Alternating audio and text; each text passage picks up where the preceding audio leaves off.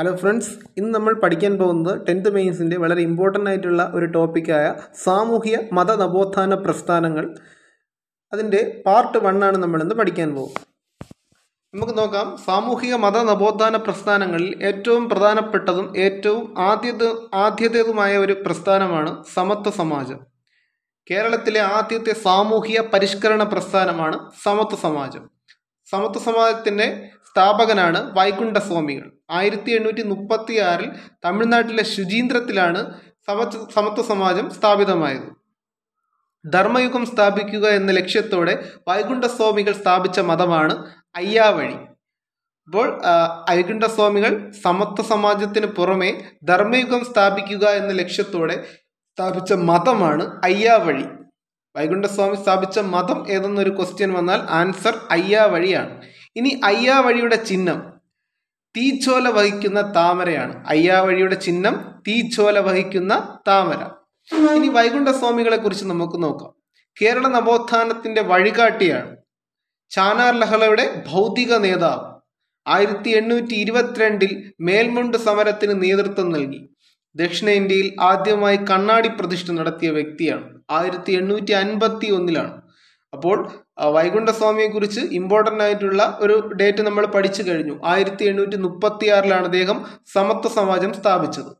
ഇനി അദ്ദേഹം ആദ്യമായി കണ്ണാടി പ്രതിഷ്ഠ നടത്തിയ വർഷം ആയിരത്തി എണ്ണൂറ്റി അൻപത്തി ഒന്നിലാണ് ഇമ്പോർട്ടന്റ് പോയിന്റ് എന്തെന്നാൽ ദക്ഷിണ ഇന്ത്യയിൽ ആദ്യമായി കണ്ണാടി പ്രതിഷ്ഠ നടത്തിയ വ്യക്തിയാണ് അദ്ദേഹം. ആയിരത്തി എണ്ണൂറ്റി മുപ്പത്തി മൂന്നിൽ ശുചീന്ദ്ര രഥോത്സവത്തിന് അവർണരുമൊത്ത് തേരിന്റെ വടം വലിച്ച് ഇത് എല്ലാ ജനങ്ങളുടെയും അവകാശമാണെന്ന് പ്രഖ്യാപിച്ച സാമൂഹ്യ പരിഷ്കർത്താവാണ് വൈകുണ്ഠസ്വാമികൾ. ആയിരത്തി എണ്ണൂറ്റി മുപ്പത്തി മൂന്നിൽ ശുചീന്ദ്രം രഥോത്സവത്തിന് അവർണരുമൊത്ത് തേരിന്റെ വടം വലിച്ച് ഇത് എല്ലാ ജനങ്ങളുടെയും അവകാശമാണെന്ന് പ്രഖ്യാപിച്ച സാമൂഹ്യ പരിഷ്കർത്താവാണ് വൈകുണ്ഠസ്വാമികൾ. തിരുവിതാംകൂറിലെ ഭരണത്തെ നീച്ച ഭരണമെന്നും ബ്രിട്ടീഷ് ഭരണത്തെ വെണ്ണീച്ച ഭരണമെന്നും വിശേഷിപ്പിച്ച സാമൂഹിക പരിഷ്കർത്താവാണ് വൈകുണ്ഠസ്വാമി. ഇമ്പോർട്ടന്റ് പോയിന്റ് ആണ്. തിരുവിതാംകൂറിലെ ഭരണത്തെ നീച്ച ഭരണമെന്നും ബ്രിട്ടീഷ് ഭരണത്തെ വെണ്ണീച ഭരണമെന്നും വിശേഷിപ്പിച്ച സാമൂഹ്യ പരിഷ്കർത്താവാണ് വൈകുണ്ഠസ്വാമികൾ. ഇനി വൈകുണ്ഠസ്വാമികളുടെ പ്രധാനപ്പെട്ട രണ്ട് വചനങ്ങൾ നമുക്ക് നോക്കാം. വേല ചെയ്താൽ കൂലി കിട്ടണം. ഇമ്പോർട്ടന്റ് ആയിട്ടുള്ള ഒരു കോട്ടാണ് വേല ചെയ്താൽ കൂലി കിട്ടണം.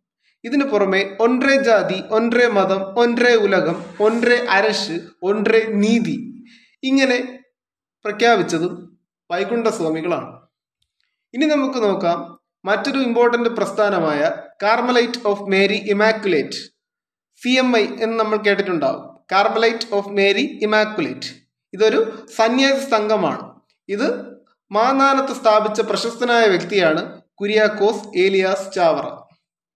അപ്പോൾ ഞാൻ രണ്ട് മൂന്ന് ക്വസ്റ്റ്യൻ ഒരു സെന്റൻസ് തന്നെ പറഞ്ഞു പോയി. കാർമലൈറ്റ് ഓഫ് മേരി ഇമാക്കുലേറ്റ് അതായത് സി എം ഐ എന്ന സന്യാസി സഭ. ഇത് എവിടെയാണ് സ്ഥാപിച്ചത്? സി എം ഐ സ്ഥാപിച്ചത് മാന്നാനത്താണ്. മന്നാനത്ത് ഈ സ്ഥാപിച്ചത് ആരാണ്? ഇത് കുര്യാക്കോസ് ഏലിയാസ് ചാവറയാണ്. ആയിരത്തി എണ്ണൂറ്റി മുപ്പത്തി ഒന്നിലാണ് ഇത് സ്ഥാപിതമായത്.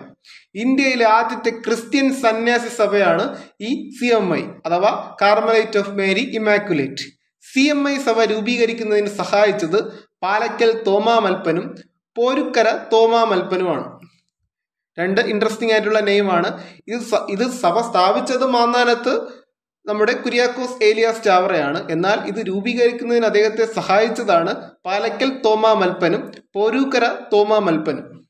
സി എം ഐ സഭയുടെ ആദ്യ സുപ്പീരിയർ ജനറലാണ് ചാവറ അച്ഛൻ സി എം സി എന്ന സന്യാസി സഭ സ്ഥാപിച്ചത് ചാവറ അച്ഛനാണ് അപ്പോൾ ആയിരത്തി എണ്ണൂറ്റി മുപ്പത്തി ഒന്നിൽ സി എം ഐ സഭയും ആയിരത്തി എണ്ണൂറ്റി അറുപത്തി ആറിൽ സി എം സി എന്ന സന്യാസി സഭയും സ്ഥാപിച്ചത് ചാവറയച്ചനാണ്. അമലോത്ഭവ ദാസ സംഘം അമലോത്ഭവ ദാസ സംഘം സ്ഥാപിച്ചതും ചാവറയച്ചനാണ്. ചാവറയച്ചന്റെ രണ്ട് ഇമ്പോർട്ടന്റ് ഡേറ്റ് ആണ്. അദ്ദേഹം ആയിരത്തി എണ്ണൂറ്റി മുപ്പത്തി ഒന്നിൽ നമ്മുടെ സി എം ഐ സഭയും ആയിരത്തി എണ്ണൂറ്റി അറുപത്തി ആറിൽ സി എം സി സഭയും സ്ഥാപിച്ചു. ഇനി ചാവറേസിന്റെ വളരെ ഇമ്പോർട്ടന്റ് ആയിട്ടുള്ള കുറച്ച് പോയിന്റ്സ് നോക്കാം. കേരള സാക്ഷരതയുടെ പിതാവ് കുര്യാക്കോസ് ഏലിയസ് ചാവറേച്ചനാണ് പള്ളിയോടൊപ്പം പള്ളിക്കുടം എന്ന സമ്പ്രദായം കൊണ്ടുവന്ന സാമൂഹ്യ പരിഷ്കർത്താവ്. പിടിയേരി സമ്പ്രദായം സമ്പ്രദായവുമായി ബന്ധപ്പെട്ട സാമൂഹ്യ പരിഷ്കർത്താവ്. ഇനി അച്ചടിയുമായി ബന്ധപ്പെട്ട് വാഴത്തട വിപ്ലവം. ഇപ്പൊ വാഴത്തട വിപ്ലവം ആരുമായി ബന്ധപ്പെട്ടിരിക്കുന്നു? എന്തുമായി ബന്ധപ്പെട്ടിരിക്കുന്നു? വാഴത്തട വിപ്ലവം കുര്യാക്കോസ് ഏരിയ സ്റ്റാവറച്ചൻ അച്ചടിയുമായി ബന്ധപ്പെട്ട് നടത്തിയ ഒരു വിപ്ലവമാണ്. വിദേശ സഹായം കൂടാതെ കേരളത്തിൽ ആദ്യമായി അച്ചടി സഭ അച്ചടി ശാല സ്ഥാപിച്ച വ്യക്തിയാണ് കുര്യാക്കോസ് ഏലിയാസ് സ്റ്റാവറ ഇദ്ദേഹം സെന്റ് ജോസഫ് പ്രസ്സാണ് സ്ഥാപിച്ചത് ഒന്നാനത്ത് തന്നെയാണ്. ഇനി നമുക്ക് നോക്കാം. നമ്മുടെ നവോത്ഥാന നായകന്മാരിൽ ഏറ്റവും പ്രധാനപ്പെട്ട ഒരു വ്യക്തിയാണ് ഇദ്ദേഹം. ശ്രീനാരായണ ഗുരു. ഭരണഘടനയും പ്രവർത്തന പദ്ധതിയും വാർഷിക തെരഞ്ഞെടുപ്പ് സമ്പ്രദായവുമുള്ള കേരളത്തിലെ ആദ്യത്തെ ജനകീയ സംഘടന ശ്രീനാരായണ ധർമ്മ പരിപാലന യോഗമാണ്. അപ്പോൾ ആദ്യം നമ്മൾ അദ്ദേഹത്തിന്റെ സംഘടനയെക്കുറിച്ച് പഠിക്കാം. ഭരണഘടനയും പ്രവർത്തന പദ്ധതിയും വാർഷിക തെരഞ്ഞെടുപ്പ് സമ്പ്രദായവുമുള്ള കേരളത്തിലെ ആദ്യത്തെ ജനകീയ സംഘടനയാണ് ശ്രീനാരായണ ധർമ്മ പരിപാലന യോഗം.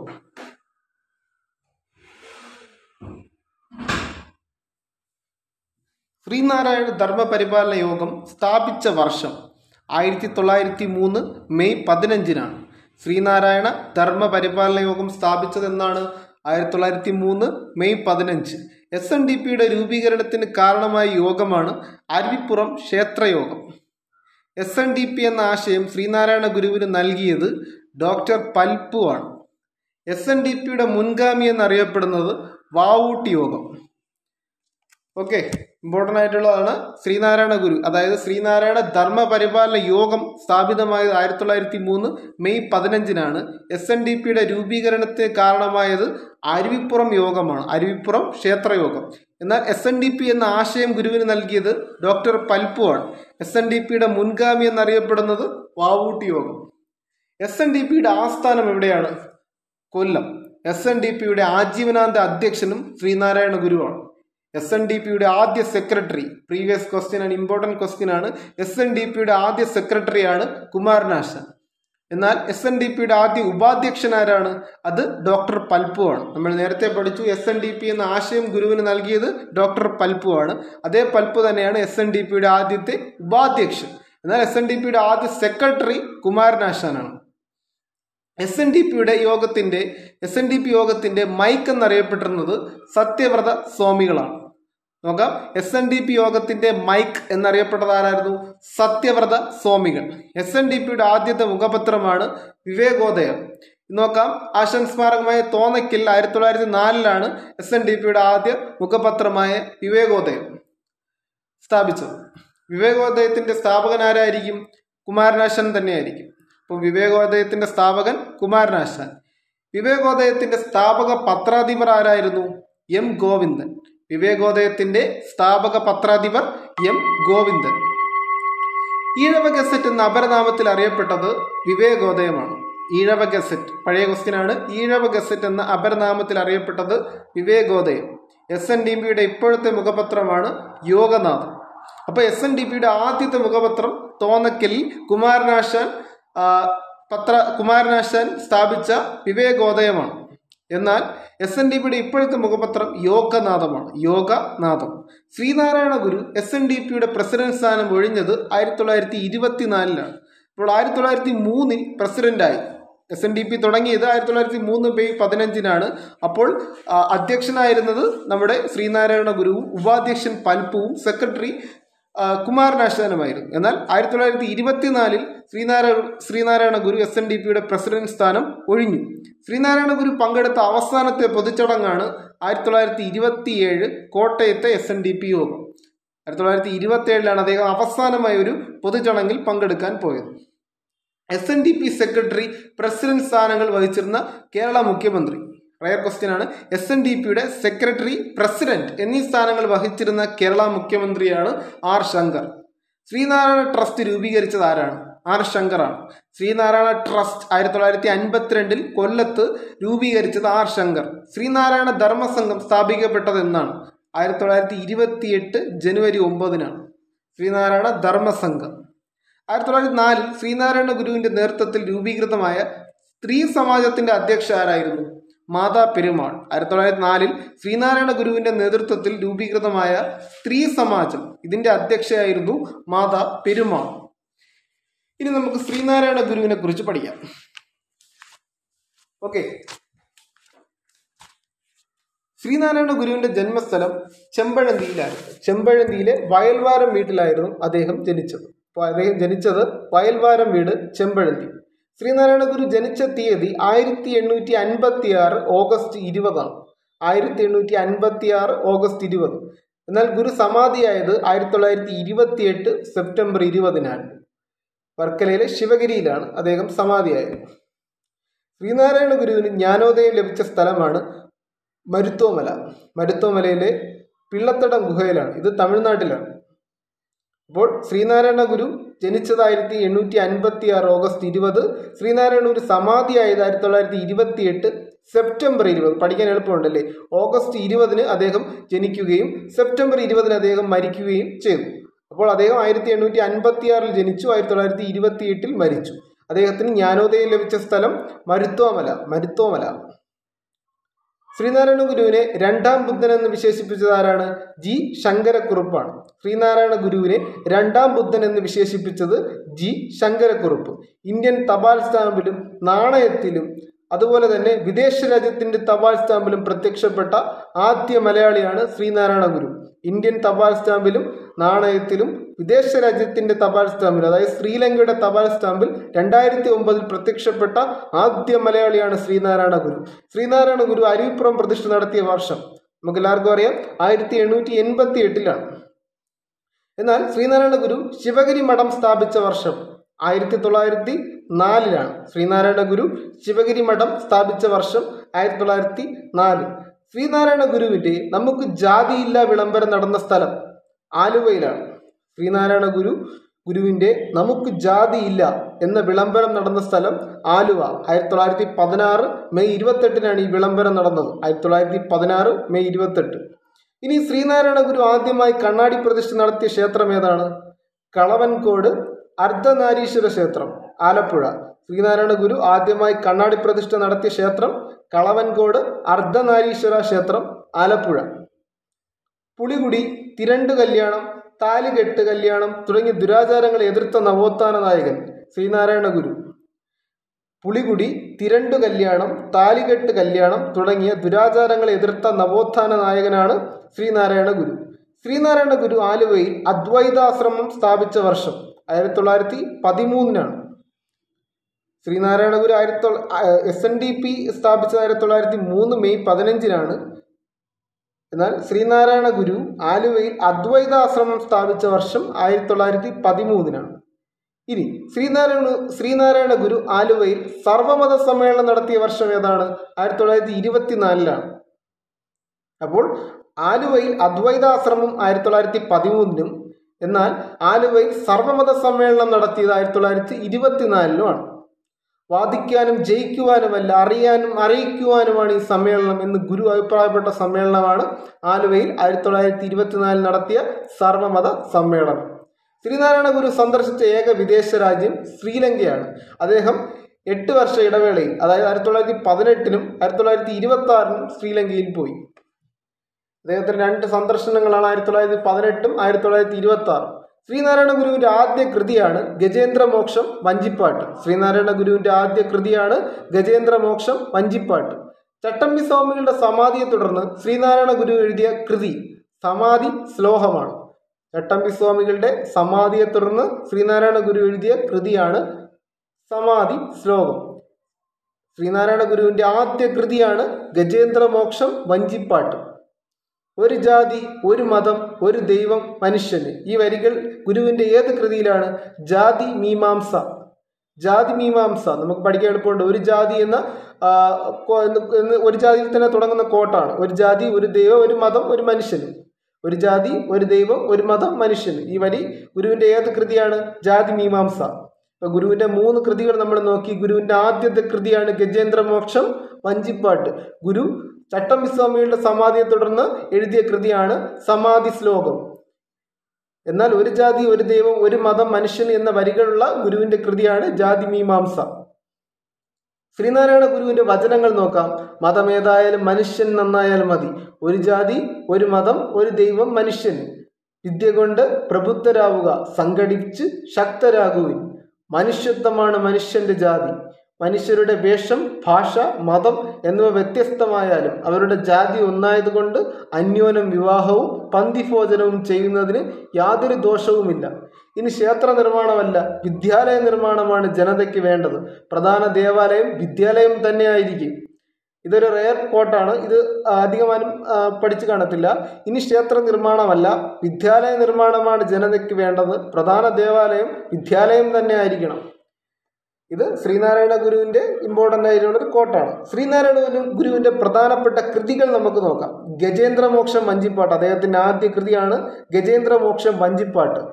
അടുത്ത ദൈവദശകം ആത്മോപദേശ ശതകം അറിവ് ജാതി നിർണയം ശിവശതകം കാളി നാടകം ജാതി മീമാംസ ജാതി മീമാംസ ജീവകാരുണ്യ പ്രപഞ്ചകം ദർശനമാല അദ്വൈത ദീപിക ജാതി ലക്ഷണം ജനനീ നവരത്ന മഞ്ജരി തുടങ്ങിയവയാണ് അദ്ദേഹത്തിന്റെ പ്രധാനപ്പെട്ട കൃതികൾ. ഇനി നമുക്ക് മറ്റൊരു പ്രധാന നവോത്ഥാന നായകനായ അയ്യങ്കാളിയുടെ പ്രസ്ഥാനത്തെക്കുറിച്ച് പഠിക്കാം. സാധുജന പരിപാലന സംഘം. അപ്പോൾ ഇന്ന് നമ്മൾ പഠിക്കാൻ പോകുന്ന ലാസ്റ്റ് പ്രധാനപ്പെട്ട ഒരു ടോപ്പിക്കാണ് സാധുജന പരിപാലന സംഘം.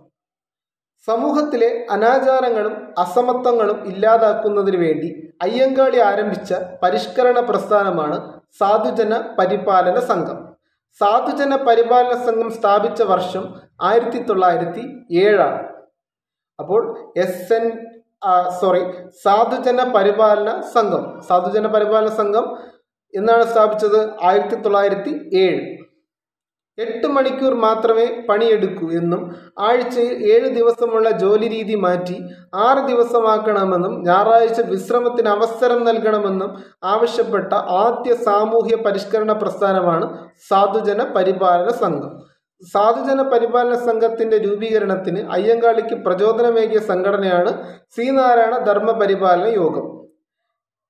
ഇനി എസ് ജെ പി എസ് അതായത് സാധു ജനപരിപാലന സംഘം സാധുജന പരിപാലന സംഘത്തിന്റെ മുഖപത്രമാണ് സാധുജന പരിപാലിനി ഇന്ത്യയിലെ ആദ്യത്തെ ദളിത് പത്രം ഇമ്പോർട്ടന്റ് ക്വസ്റ്റ്യൻ ഇന്ത്യയിലെ ആദ്യത്തെ ദളിത് പത്രമാണ് സാധുജന പരിപാലിനി സാധുജന പരിപാലനയുടെ മുഖ്യ പത്രാധിപരായിരുന്നു ചെമ്പന്തറ കാളിച്ചോതി കറുപ്പൻ. സാധുജന പരിപാലനയുടെ മുഖ്യ പത്രാധിപരായിരുന്നു ചെമ്പന്തറ കാളിച്ചോതി കറുപ്പൻ.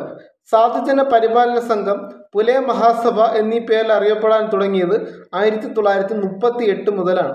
സാധുജന പരിപാലന സംഘം പുലയ മഹാസഭ എന്ന പേരിൽ അറിയപ്പെടാൻ തുടങ്ങിയ വർഷം ആയിരത്തി തൊള്ളായിരത്തി മുപ്പത്തി എട്ട് സാധുജന പരിപാലന സംഘം സമസ്ത തിരുവിതാംകൂർ പുലയ മഹാസഭയിൽ ലയിച്ചത് ആയിരത്തി തൊള്ളായിരത്തി നാൽപ്പത്തിരണ്ടിനാണ് സാധുജന പരിപാലന സംഘം സമസ്ത തിരുവിതാംകൂർ പുലയ മഹാസഭയിൽ ലയിച്ചത് ആയിരത്തി തൊള്ളായിരത്തി നാൽപ്പത്തി രണ്ടിനാണ് സമസ്ത തിരുവിതാംകൂർ പുലയ മഹാസഭ സ്ഥാപിച്ചത് ടി ടി കേശവൻ ശാസ്ത്രിയാണ്.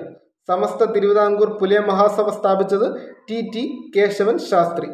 അപ്പോൾ ഇതിൽ ഇമ്പോർട്ടന്റ് ആയിട്ടുള്ള പോയിന്റ് പറയാം. സമൂഹത്തിലെ അനാചാരങ്ങൾ അസമത്വങ്ങൾ ഇല്ലാതാക്കുന്നതിന് വേണ്ടി അയ്യങ്കാളി ആയിരത്തി തൊള്ളായിരത്തി ഏഴിൽ സ്ഥാപിച്ച സംഘടനയാണ് സാധുജല പരിപാലന സംഘം. ഇനി സാധുജന പരിപാലന സംഘത്തിന്റെ മുഖപത്രമായിരുന്നു സാധുജന പരിപാലിനി. ഇത് ആദ്യത്തെ ഇന്ത്യയിലെ തന്നെ ആദ്യത്തെ ദളിത് പത്രം കൂടിയായിരുന്നു സാധുജന പരിപാലിനി. സാധുജന പരിപാലനയുടെ മുഖ്യ പത്രാധിപരായിരുന്നു ചെമ്പന്തറ കാളിച്ചോതി കറുപ്പൻ. ഇനി സാധുജന പരിപാലന സംഘം പുലയ മഹാസഭ എന്ന പേരിൽ അറിയപ്പെടാൻ തുടങ്ങിയത് ആയിരത്തി തൊള്ളായിരത്തി മുപ്പത്തി എട്ടിലാണ് സാധുജന പരിപാലന സംഘം സമസ്ത തിരുവിതാംകൂർ പുലയ മഹാസഭയിൽ ലയിച്ചത് ആയിരത്തി തൊള്ളായിരത്തി നാൽപ്പത്തി രണ്ടിലും പുലയ മഹാസഭ എന്നറിയാൻ തുടങ്ങിയത് ആയിരത്തി തൊള്ളായിരത്തി മുപ്പത്തി എട്ടിലും എന്നാൽ സാധന പരിപാലന സംഘം സമസ്ത തിരുവിതാംകൂർ പുലയ മഹാസഭയിൽ ലയിച്ചത് ആയിരത്തി തൊള്ളായിരത്തി നാൽപ്പത്തി രണ്ടിലായിരുന്നു സമസ്ത തിരുവിതാംകൂർ പുലയ മഹാസഭ സ്ഥാപിച്ചത് ആരാണ്? T T Keshavan Shastri. ഇനി അയ്യങ്കാളിയെ കുറിച്ചുള്ള ഇമ്പോർട്ടന്റ് പോയിന്റ്സ് കൂടെ നോക്കാം. അയ്യങ്കാളി ജനിച്ചത് വെങ്ങാനൂരാണ്. വെങ്ങാനൂരിലെ പെരുങ്കാട്ടുവിള എന്ന സ്ഥലത്താണ് അയ്യങ്കാളി ജനിച്ചത്. അയ്യങ്കാളി ജനിച്ച തീയതി ആയിരത്തി എണ്ണൂറ്റി അറുപത്തി മൂന്ന് ഓഗസ്റ്റ് ഇരുപത്തിയെട്ട്. പ്ലാവത്തറ വീട്ടിലാണ് അദ്ദേഹം ജനിച്ചത്. ആയിരത്തി എണ്ണൂറ്റി അറുപത്തി മൂന്ന് ഓഗസ്റ്റ് ഇരുപത്തെട്ട്. അധസ്ഥിതരുടെ പടത്തലവനാണ് അയ്യങ്കാളി. അയ്യങ്കാളി അറിയപ്പെട്ടിരുന്നത് എങ്ങനെയാണ്? അധസ്ഥിതരുടെ പടത്തലവൻ. ആയിരത്തി എണ്ണൂറ്റി അറുപത്തി മൂന്ന് ഓഗസ്റ്റ് ഇരുപത്തി എട്ടിന് പ്ലാവത്തറ വീട്ടിലാണ് അയ്യങ്കാളി ജനിച്ചത്. അയ്യങ്കാളിയുടെ ജന്മസ്ഥലം വെങ്ങാനൂറാണ്. അധസ്ഥിതരുടെ പടത്തലവൻ എന്നാണ് അദ്ദേഹം അറിയപ്പെട്ടിരുന്നത്. യജമാനൻ ആളിക്കത്ത് തീപ്പൊരി എന്നീ വിശ വിശേഷണങ്ങളുള്ള സാമൂഹ്യ പരിഷ്കർത്താവാണ് അയ്യങ്കാളി. യജമാനൻ ആളിക്കത്തിയ തീപ്പൊരി എന്നീ വിശേഷണങ്ങളുള്ള സാമൂഹ്യ പരിഷ്കർത്താവ്. മഹാത്മാ എന്ന പേരിന് മുന്നിൽ ചേർത്തിരിക്കുന്ന കേരളത്തിലെ ഏക സമൂ സാമൂഹ്യ പരിഷ്കർത്താവാണ് അയ്യങ്കാളി. അപ്പോൾ നമുക്ക് അദ്ദേഹത്തെ വിളിക്കാം. മഹാത്മാ അയ്യങ്കാളി. മഹാത്മാ എന്ന പേരിന് മുന്നിൽ ചേർത്തിരുന്ന കേരളത്തിലെ ഏക സാമൂഹ്യ പരിഷ്കർത്താവ്. അയ്യങ്കാളിയെ പുലയരാജ എന്ന് വിശേഷിപ്പിച്ചത് ഗാന്ധിജിയാണ്. അയ്യങ്കാളിയെ പുലയരാജ എന്ന് വിശേഷിപ്പിച്ചത് ഗാന്ധിജിയാണ്. ഇന്ത്യയുടെ മഹാനായ പുത്രൻ എന്ന് വിശേഷിപ്പിച്ചത് ഇന്ദിരാഗാന്ധിയാണ്. ഇന്ത്യയിലെ ആദ്യത്തെ കമ്മ്യൂണിസ്റ്റ് എന്ന് അയ്യങ്കാളി വിശേഷിപ്പിച്ചത് ഇ കെ നായനാർ. നോക്കാം. അയ്യങ്കാളിയെ പുലയരാജ എന്ന് വിശേഷിപ്പിച്ചത് ഗാന്ധിജി. ഇന്ത്യയുടെ മഹാനായ പുത്രൻ എന്ന് വിശേഷിപ്പിച്ചത് ഇന്ദിരാഗാന്ധി. ഇന്ത്യയിലെ ആദ്യത്തെ കമ്മ്യൂണിസ്റ്റ് എന്ന് വിശേഷിപ്പിച്ചത് ഇ കെ നായനാർ.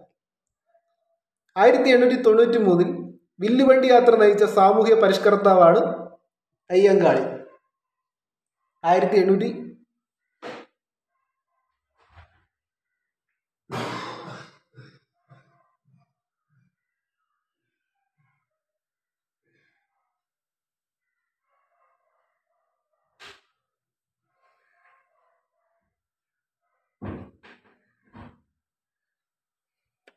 ഓക്കെ. ആയിരത്തി എണ്ണൂറ്റി തൊണ്ണൂറ്റി മൂന്നിലെ വില്ലുവണ്ടി യാത്ര നയിച്ച സാമൂഹ്യ പരിഷ്കർത്താവായിരുന്നു അയ്യങ്കാളി. വെങ്ങാനൂർ മുതൽ കവടിയാർ കൊട്ടാരം വരെയായിരുന്നു വില്ലുവണ്ടി യാത്ര അദ്ദേഹം നയിച്ചത്. ആയിരത്തി തൊള്ളായിരത്തി പത്തിലെ കണ്ടല ലഹളയുമായി ബന്ധപ്പെട്ട സാമൂഹ്യ പരിഷ്കർത്താവാണ് അയ്യങ്കാളി. ആയിരത്തി തൊള്ളായിരത്തി പതിനഞ്ചിലെ ഊരൂട്ടമ്പലം ലഹള. ഇതിനെ തൊണ്ണൂറാം ആണ്ട് ലഹള എന്നും പറയപ്പെട്ടത്. ഇതുമായി ബന്ധപ്പെട്ട സാമൂഹ്യ പരിഷ്കർത്താവാണ് അയ്യങ്കാളി. പെരിനാട് ലഹള അഥവാ കല്ലുമാല സമരവുമായി ബന്ധപ്പെട്ട സാമൂഹ്യ പരിഷ്കർത്താവും അയ്യങ്കാളിയാണ് ദളിത് വിദ്യാർത്ഥികൾക്ക് ഹോസ്റ്റൽ ആരംഭിച്ച സാമൂഹ്യ പരിഷ്കർത്താവും അദ്ദേഹമാണ്. വെള്ളയമ്പലത്തെ അയ്യങ്കാളി പ്രതിമ അനാച്ഛാദനം ചെയ്തത് ഇന്ദിരാഗാന്ധിയാണ്. അയ്യങ്കാളിയുടെ ആഹ്വാനങ്ങൾ നമുക്ക് നോക്കാം. വിദ്യ നേടുക സംഘടിക്കുക. ഞങ്ങളുടെ കുട്ടികളെ പഠിക്കുന്നതിന് നിങ്ങൾ അനുവദിക്കുന്നില്ലെങ്കിൽ നിങ്ങളുടെ വയലുകളിൽ കളകൾ വളരും. ഇത് അദ്ദേഹത്തിന്റെ പ്രധാനപ്പെട്ട ഒരു കോട്ടാണ് അയ്യങ്കാളിയെ കുറിച്ച് നോക്കാം. അയ്യങ്കാളി ജനിച്ചത് വെങ്ങാനൂരിലാണ്. വെങ്ങാനൂരിലെ പെരിങ്കാട്ട് വിളയിലാണ്. അയ്യങ്കാളി ജനിച്ച തീയതി ആയിരത്തി എണ്ണൂറ്റി അറുപത്തി മൂന്ന് ഓഗസ്റ്റ് ഇരുപത്തെട്ടിനാണ്. പ്ലാവത്തറ വീട്ടിലാണ്. അധസ്ഥിതരുടെ പടി അടസ് അധസ്ഥിതരുടെ പടത്തലവനാണ്.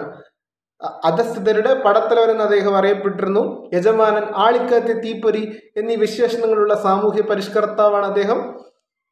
മഹാത്മാ എന്ന് പേരിന് മുന്നിൽ ചേർത്തിരിക്കുന്ന കേരളത്തിലെ ഏക സാമൂഹ്യ പരിഷ്കർത്താവ് അയ്യങ്കാളിയെ പുലയരാജ എന്ന് വിളിച്ചത് മഹാത്മാഗാന്ധിജിയാണ്. ഇന്ത്യയുടെ മഹാനായ പുത്രൻ എന്ന് വിളിച്ചത് ഇന്ദിരാഗാന്ധിയാണ്. ഇന്ത്യയിലെ ആദ്യത്തെ കമ്മ്യൂണിസ്റ്റ് എന്ന് വിളിച്ചത് ഇ കെ നായനാരാണ്. അദ്ദേഹത്തിന്റെ അദ്ദേഹത്തിന്റെ മുന്നേറ്റങ്ങൾ നമുക്ക് നോക്കാം. ആയിരത്തി എണ്ണൂറ്റി തൊണ്ണൂറ്റി മൂന്നിൽ വില്ലുവണ്ടി യാത്ര കവടിയാർ വെങ്ങാനൂർ മുതൽ കവടിയാർ കൊട്ടാരം വരെ വില്ലുവണ്ടി യാത്ര നയിച്ചത് അദ്ദേഹമാണ്. ആയിരത്തി എണ്ണൂറ്റി തൊണ്ണൂറ്റി മൂന്നിലെ വില്ലുവണ്ടി യാത്ര നയിച്ച സാമൂഹ്യ പരിഷ്കർത്താവാണ് അയ്യങ്കാളി. ആയിരത്തി തൊള്ളായിരത്തി പത്തിൽ കണ്ടൽ ലഹളയുമായി ബന്ധപ്പെട്ട് ആയിരത്തി തൊള്ളായിരത്തി പത്തിൽ ആയിരത്തി എണ്ണൂറ്റി തൊണ്ണൂറ്റി മൂന്നിൽ വില്ലുവണ്ടി യാത്ര ആയിരത്തി തൊള്ളായിരത്തി പത്തിൽ കണ്ടല ലഹളയുമായി ബന്ധപ്പെട്ട സാമൂഹ്യ പരിഷ്കർത്താവ് ആയിരത്തി തൊള്ളായിരത്തി പതിനഞ്ചിൽ ഉരുട്ടമ്പല ലഹള അഥവാ തൊണ്ണൂറാം ആണ്ട് ലഹളയുമായി ബന്ധപ്പെട്ട സാമൂഹ്യ പരിഷ്കർത്താവ്. ആയിരത്തി തൊള്ളായിരത്തി പതിനഞ്ചിൽ തന്നെ ഉരുട്ടമ്പല ലഹള അടുത്തതായി അദ്ദേഹം പെരുന്നാട് ലഹള അഥവാ കല്ലുമാല ലഹളയുമായി ബന്ധപ്പെട്ട പെരുന്നാട് ലഹള അഥവാ കല്ലുമാല സമരവുമായി ബന്ധപ്പെട്ട സാമൂഹ്യ പരിഷ്കർത്താവും അയ്യങ്കാളിയാണ്. ദളിത് വിദ്യാർത്ഥികൾക്ക് ഹോസ്റ്റൽ ആരംഭിച്ച ആദ്യത്തെ സാമൂഹ്യ പരിഷ്കർത്താവും അയ്യങ്കാളിയാണ്. അപ്പോൾ ആയിരത്തി എണ്ണൂറ്റി തൊണ്ണൂറ്റി മൂന്നിൽ വില്ലുവണ്ടി യാത്ര വെങ്ങാനൂർ മുതൽ കവടിയാർ കൊട്ടാരം വരെ. ആയിരത്തി തൊള്ളായിരത്തി പത്തിൽ കണ്ടല ലഹള ആയിരത്തി തൊള്ളായിരത്തി പതിനഞ്ചിൽ തൊണ്ണൂറാം ആണ്ട് ലഹള. അതിനു പുറമെ കല്ലുമാല സമരവുമായി ബന്ധപ്പെട്ട അഥവാ കല്ലുമാല സമരത്തിന്റെ മറ്റൊരു പേരാണ് പെരിനാട് ലഹളയുമായി ബന്ധപ്പെട്ട സാമൂഹ്യ പരിഷ്കർത്താവും അയ്യങ്കാളിയാണ് അപ്പോൾ നമ്മളിന്ന് സമത്വ സമാജം ശ്രീനാരായണ ധർമ്മ പരിപാലന യോഗം അഥവാ അതിനു പുറമെ സാധുജന പരിപാലന സംഘം. ഈ മൂന്ന് പ്രധാനപ്പെട്ട പ്രസ്ഥാനങ്ങളെ കുറിച്ച് നമ്മൾ പഠിച്ചു. ഇതിൽ നിന്നും നിങ്ങൾക്ക് ഓർത്തെടുക്കാൻ കഴിയും എന്ന് എനിക്ക് ഉറപ്പുള്ള ഒരു പത്ത് ചോദ്യങ്ങൾ ഞാൻ ചോദിക്കാം. രണ്ട് സെക്കൻഡ് കഴിഞ്ഞ് ഞാൻ തന്നെ ഉത്തരം പറയും. ഞാൻ പറയുന്നതിന് മുമ്പേ നിങ്ങൾ ഉത്തരം പറയാൻ ശ്രമിക്കുക. കേരളത്തിലെ ആദ്യത്തെ സാമൂഹ്യ പരിഷ്കരണ പ്രസ്ഥാനം. സമത്വ സമാജം. സമത്വ സമാജം സ്ഥാപിച്ച വർഷം ആയിരത്തി എണ്ണൂറ്റി മുപ്പത്തി ആറ് വേല ചെയ്താൽ കൂലി കിട്ടണം. ഇത് ആരുടെ വചനമാണ്? വൈകുണ്ഠ സ്വാമികൾ.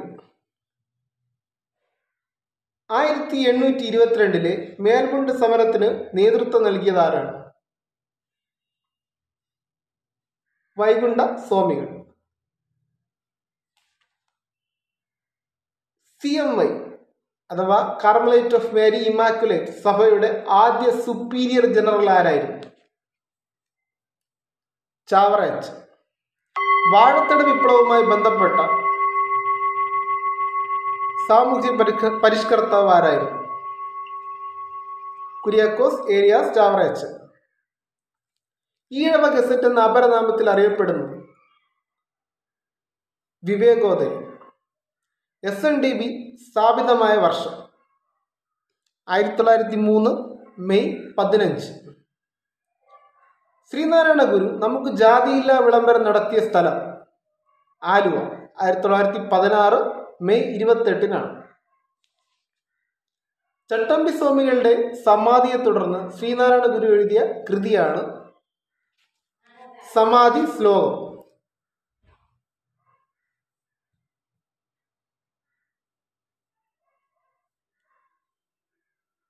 ഇന്ത്യയിലെ ആദ്യത്തെ ദളിത് പത്രം സാധുജന പരിപാലിനി. ആയിരത്തി തൊള്ളായിരത്തി പതിനഞ്ചിൽ തൊണ്ണൂറാം ആണ്ട് ലഹളയുമായി ബന്ധപ്പെട്ട സാമൂഹ്യ പരിഷ്കർത്താവ് മഹാത്മാവ് അയ്യങ്കാളി. അപ്പോൾ ഇന്നത്തെ സെക്ഷൻ എല്ലാവർക്കും ഉപകാരപ്പെട്ടു എന്ന് ഞാൻ വിശ്വസിക്കുന്നു. താങ്ക്